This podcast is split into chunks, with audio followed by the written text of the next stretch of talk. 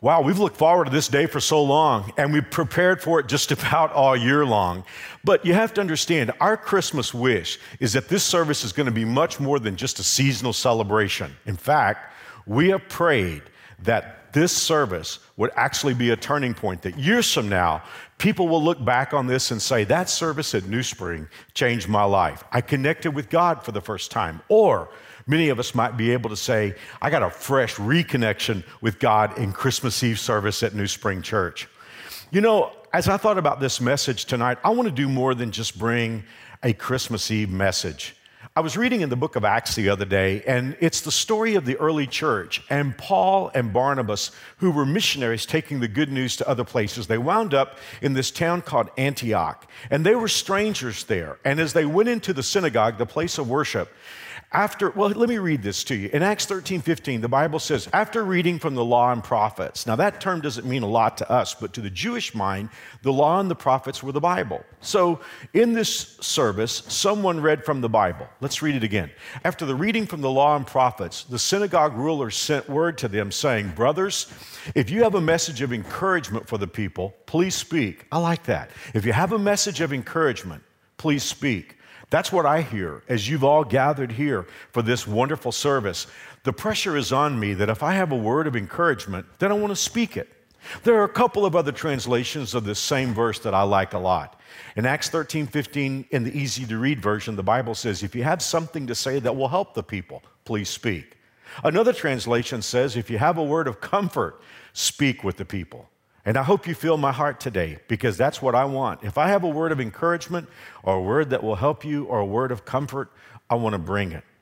Now, with that challenge, I'm going to take a risk in this service. Our series is called Grinches, and it's all about the stuff that steals our stuff. It's the stuff that steals our joy in life, our comfort and joy. My risk on this beautiful day of celebration is I want to start this message by talking about something painful. And that's interesting because behind me is all the festive, beautiful celebration of Christmas. And here I am on Christmas Eve talking about something painful. I want to talk about the cruel Grinch of hopelessness. And by hopelessness, I just mean just a sense that life is not going to work out. The reason I bring this talk is I talk to so many people in Wichita and in our area and those who watch us on television. And as I hear their stories, I hear the pain of people feeling that there's just a sense that life isn't going to work. You know how it is, we all start out our lives with hope. When we're children, we have the joy of expectation. In fact, sometimes we talk about the excitement of youth with the belief that life somehow is going to work out. But it isn't long, maybe even by elementary school, when things begin to happen, bad things. And you think you see a way out of it and things, that'll get, things will get better when this changes or that changes. But instead of us pulling the game out, we get further behind. And somewhere along the way, our head drops, our eyes drop because the pain just gets to be too much. You keep going, sort of. You do what it takes to face the day, maybe even paste on a smile. But after a while, just too much has gone wrong things are just too broken. And we say things like, I just don't see any way out of this, or I don't see any way back to when life was working. And here's the one that hurts me especially. It's when I look at something that goes wrong in life and I say to myself, things will never be right again. And when those things come out of our mouths, or better yet, when they're in our hearts, even if they don't come out of our mouths, the Grinch of hopelessness threatens to steal Christmas, and not just Christmas, all the other days of the year as well. But then along comes Christmas. Isn't it interesting? The most beautiful day of our year comes smack dab at the worst time of year. You know, when I moved from Texas to Kansas, I got used to the fact that in the winter you get these long, dark nights and short, cold days.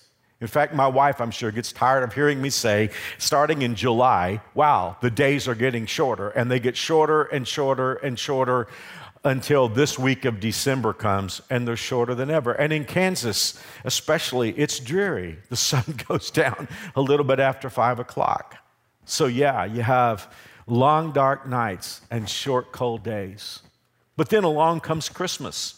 Even though it gets dark at five o'clock, I turn into the subdivision where I live, and the lights are dazzling, the Christmas lights. They turn the night into a magnificent display. And it isn't just the lights, we have the music and the presents and the celebrations. And all of those things wind up making the darkest time of our year what we sing about and call the most wonderful time of the year. Have you ever stopped to think about Christmas itself being kind of a metaphor for life? Because we live in a world with dark hopelessness, with long, dark nights and short, cold days. But into the dark of our hopelessness and our broken world, Jesus comes. And with him comes hope for a new future. When I think about hope in the dark times, my mind goes to a book of the Bible called Lamentations. That's a strange name for a Bible book. If we put it in modern times today, we would say Lamentations means crying. Think about that a book of the Bible called Crying. It, it, happened, or it was written at a time when the people of God had had the worst possible thing that could happen. Their nation had been overrun, and the people had been taken captive. Many had been killed. They had been ripped away from their homes. In many cases, their homes had been destroyed. Awful things had happened. And the prophet Jeremiah writes this book called Crying to talk about the pain that he felt and the hopelessness. I want to read just a few words from Lamentations chapter 3. Jeremiah writes, The thought of my suffering is bitter beyond words. I will never forget this awful time as I grieve over my loss. Now let's just think about those words for a moment. Because although you've not been in a scenario where your nation has been overrun and you've been taken captive, you may have been through such horrible things in your life that you could sign your name to those words. The thought of my suffering is bitter beyond words. Who feels that tonight? Even though we've gotten together to celebrate the beauty of the season, what you've been through is so painful. Right now, you're saying, The thought of my suffering, I can't even put it into words. And then Jeremiah went on to say, I'll never forget this awful time as I grieve over my loss.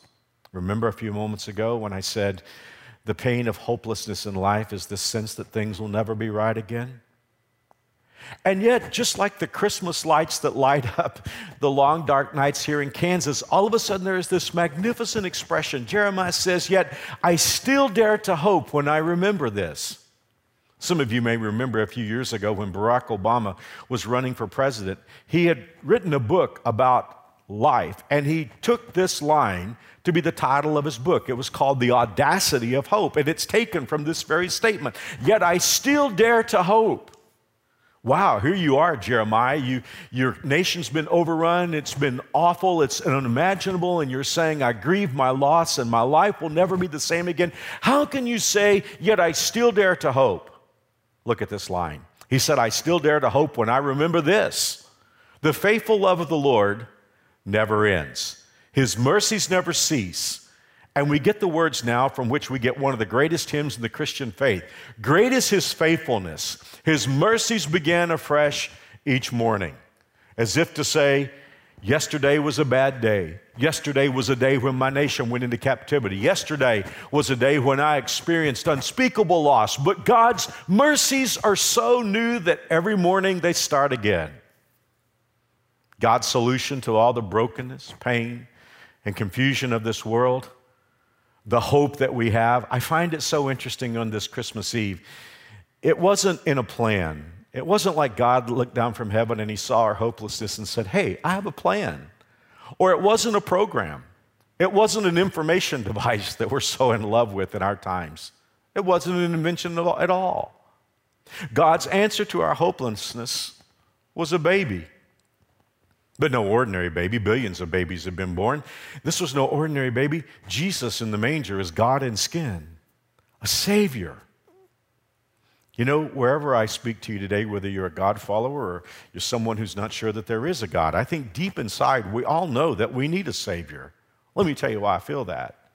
Every time I go to the theater to see upcoming shows or upcoming movies, there's always at least one show about some superhero, and the expression is over and over and over in our culture. You know, to save the world, to save the planet, to save the human race. How many movies have we seen that had that expression in it? You see, I think deep down inside, we know we need a superhero, we know we need a savior. But then the fact that there's always a new one coming out, it lets us know that there's disappointment when we remember that it's all fiction. You know, Batman is there, you know, Superman is there, or those are the old schools, and Iron Man, and all these superheroes and Superwoman. At the end of the day, we have to have another movie because we're aware of the fact that there isn't a superhero to save the human race. It's just fiction. Let me tell you why the Christmas story is so important. Because the Christmas story takes the superhero saving the world from fiction and fantasy and turns it into biography. It's a real story. A superhero has come into our world to save the world. And I want to talk about him for just a few moments right now. If you're feeling hopeless, I want to tell you why you can have what President Obama called the audacity of hope. I want to tell you how you can have the assurance that your future is bright. There are three things that make all the difference, and here's the first one God knows you. God knows you. God knows you. Years ago, I was thinking about this this last week. I had to make a visit at Wesley Hospital late at night, and I was with our care pastor, John Renfro. And as we walked the halls of Wesley that late, I, I thought about a story that happened years before. I remember I got a call about 2 o'clock in the morning, I think, that one of our church members was having emergency surgery. I jumped up, put on my suit, as I did in those days, and rushed to the hospital. But then I did a series of wrong things, have to admit. For one thing, I parked in the wrong place. I thought to myself, if I park in emergency parking, I can get right into the hospital and go where I need to go. I'm not supposed to park there, but it's the middle of the night and there aren't too many people in emergency parking.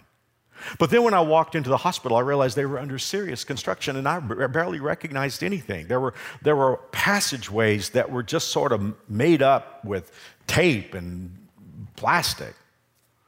Well, so I snaked my way through the emergency room, got up to make my visit, made the visit, and as I was walking back out of the hospital room, I came across the coffee shop. And in those days, it was often 24 hours, and I was hooked on Diet Coke. And there, was, there were these huge, I don't know, the, the huge cups.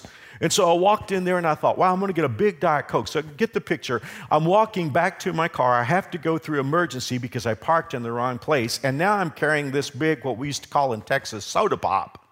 But somehow I got lost and I walked into the wrong place. And I found myself walking into a trauma room with a doctor, a surgeon, and other medical personnel all gowned up and masked up. And they all looked up at me. And here I am walking into a treatment room carrying a huge soda pop. And I saw the doctor's eyes look up at me. He's masked, and all I can see is the top of his eyes. And I'm thinking, he is going to he's going to ream me out. When all of a sudden I saw the side of his eyes crinkle. I couldn't see his mouth, but I knew he was smiling. And I heard the words, Hello, Pastor. You know, I'd done so many foolish things, parked in the wrong place, walked into a treatment room carrying a big soda pop, but all my fear melted away because he knew me and he was smiling. I think there are many people who are afraid to see God because they've done so many wrong things. In fact, I've got a lot of atheist friends. I, I don't know that they hate God as much as they're just afraid to meet him. What would he say? How would the God, re- how would the God of the universe, with billions of people on the planet, I mean, here I am, just a, a, a, tall, a small, tiny speck. How would God feel about me? I can tell you. If you could talk to God today, he would, he would say, Hello, Mark. Hello, whatever your name is. And he would tell you that he's been there every day of your life. And he'd talk about things and chat about things that have happened in your life. And we'd find ourselves saying, Oh, I'd forgotten all about that. That's how well he knows you. Jesus said the hairs of your head are numbered. He knows what's happened in your life, and he knows how you feel. So today, whatever you're dealing with, there's hope because God knows you. He knows all about you. But it isn't just that he knows you, he cares. And beyond that, he loves you. When I was a kid, we learned a little song. We sang it in church. Jesus loves me, this I know, for the Bible tells me so. You know, I'm amazed that that's the earliest and the simplest thing that we learn when we begin to discover the Bible, and yet it's the deepest thing. It's the greatest thing. I don't think we ever outgrow that song, Jesus loves me, this I know. I remember there was a lawman in Dallas who was legendary. I mean, in the early part of the 20th century, he was perhaps the, the highest profile lawman, tough, rough, man's man. But when Bill Decker died, he asked that it be sung at his funeral the song, Jesus Loves Me, This I Know, for the Bible tells me so. No matter how far you get in life, you never outgrow Jesus loves me. So today you can have hope because, first of all, God knows you, and secondly, He loves you. And then finally, here's the big one He has plans for your future. You say, Mark, I don't believe I have a future. Hey, you remember Jeremiah a few moments ago? You remember the guy who said, I'll never forget my loss. And yet he said, Yet I dare to hope. I want to take you to one of the most famous verses in the Bible, and believe it or not, it was actually written to the people of Jeremiah's day who had been carried away captive into Babylon. You see, a lot of them thought our lives were over and we're just going to be we're going to be slaves in Babylon, captives in Babylon, and we're just going to, hey, our lives are going to be meaningless. It was to those very people that one of the most famous verses of the Bible are written. You know, many people have this verse on a plaque in their homes. It's Jeremiah 29 11. God says, I know the plans that I have for you, says the Lord. They are plans for good and not for disaster, to give you a future and a hope. Now, there are two words out of that that's written, of course, in Hebrew originally, are two words that don't come over into English very well. The first word is the word know. Because it means more than just it sounds like it means. The word know there in the Hebrew means to know from seeing. So let's plug that in. God is saying to the people who've gone through the worst possible things, I know because I've seen your future. Wow, I can't help but think about my dad. He died five years ago. When I was a kid growing up, I used to play this game with my dad, and it was all about getting my Christmas presents early. My dad would get excited because he knew what he had bought for me, but it would be all wrapped up and I wouldn't be able to see what was in the boxes. And so I, I, knew that my dad was a soft touch. And if I, if I started playing the game of 20 questions to ask him what the presents were, if I could ever get close to what he had given me, he would start grinning.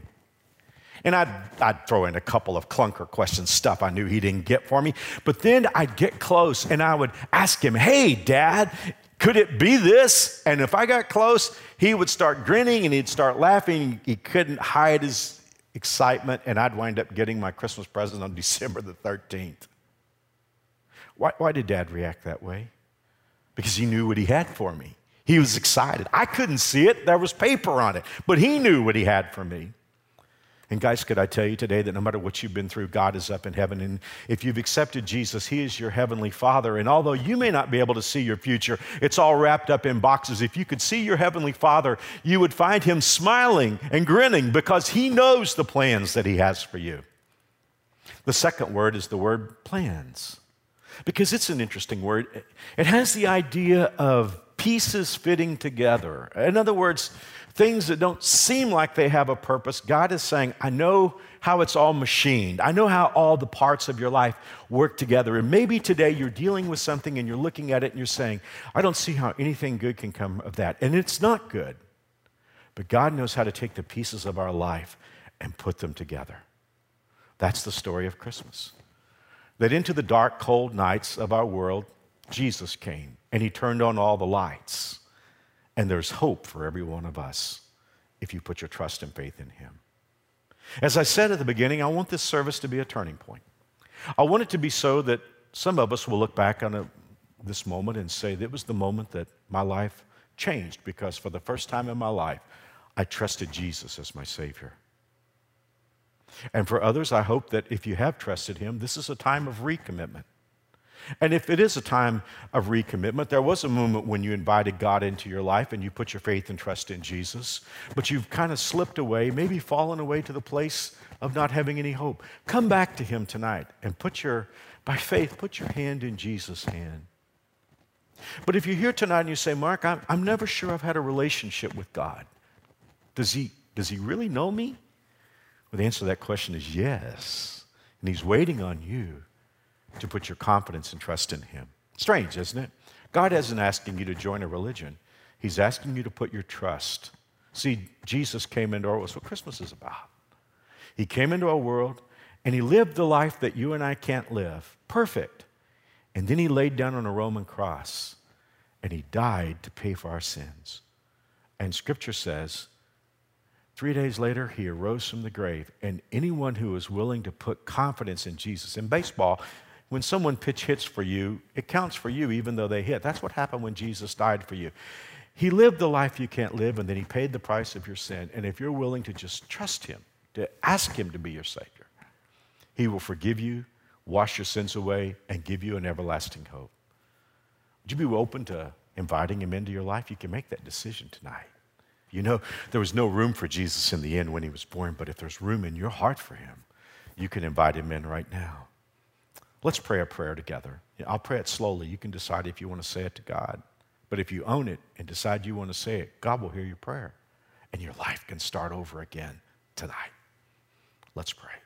Dear God, I know I'm a sinner, but I believe you love me anyway. I believe you know me. I believe Jesus died to pay for my sins, and I believe he arose from the grave. I ask you to forgive me. I want Jesus to come into my life and give me a hope. In Jesus' name, amen. Hey, if you just prayed that prayer with me, I have a gift for you. There's a at all of our info centers, all you have to do is go back and say, I prayed with Mark. And there's a gift box. There's a Bible just like I preach from, and a book I wrote, and some other cool stuff that will just help you get started in your Christian walk. So please take a moment. I know we're crowded, but take a moment, come by Info Center, and nobody will hassle you or bother you in any way. You just say, I pray with Mark, and I want to give you this gift. May God bless you and Merry Christmas.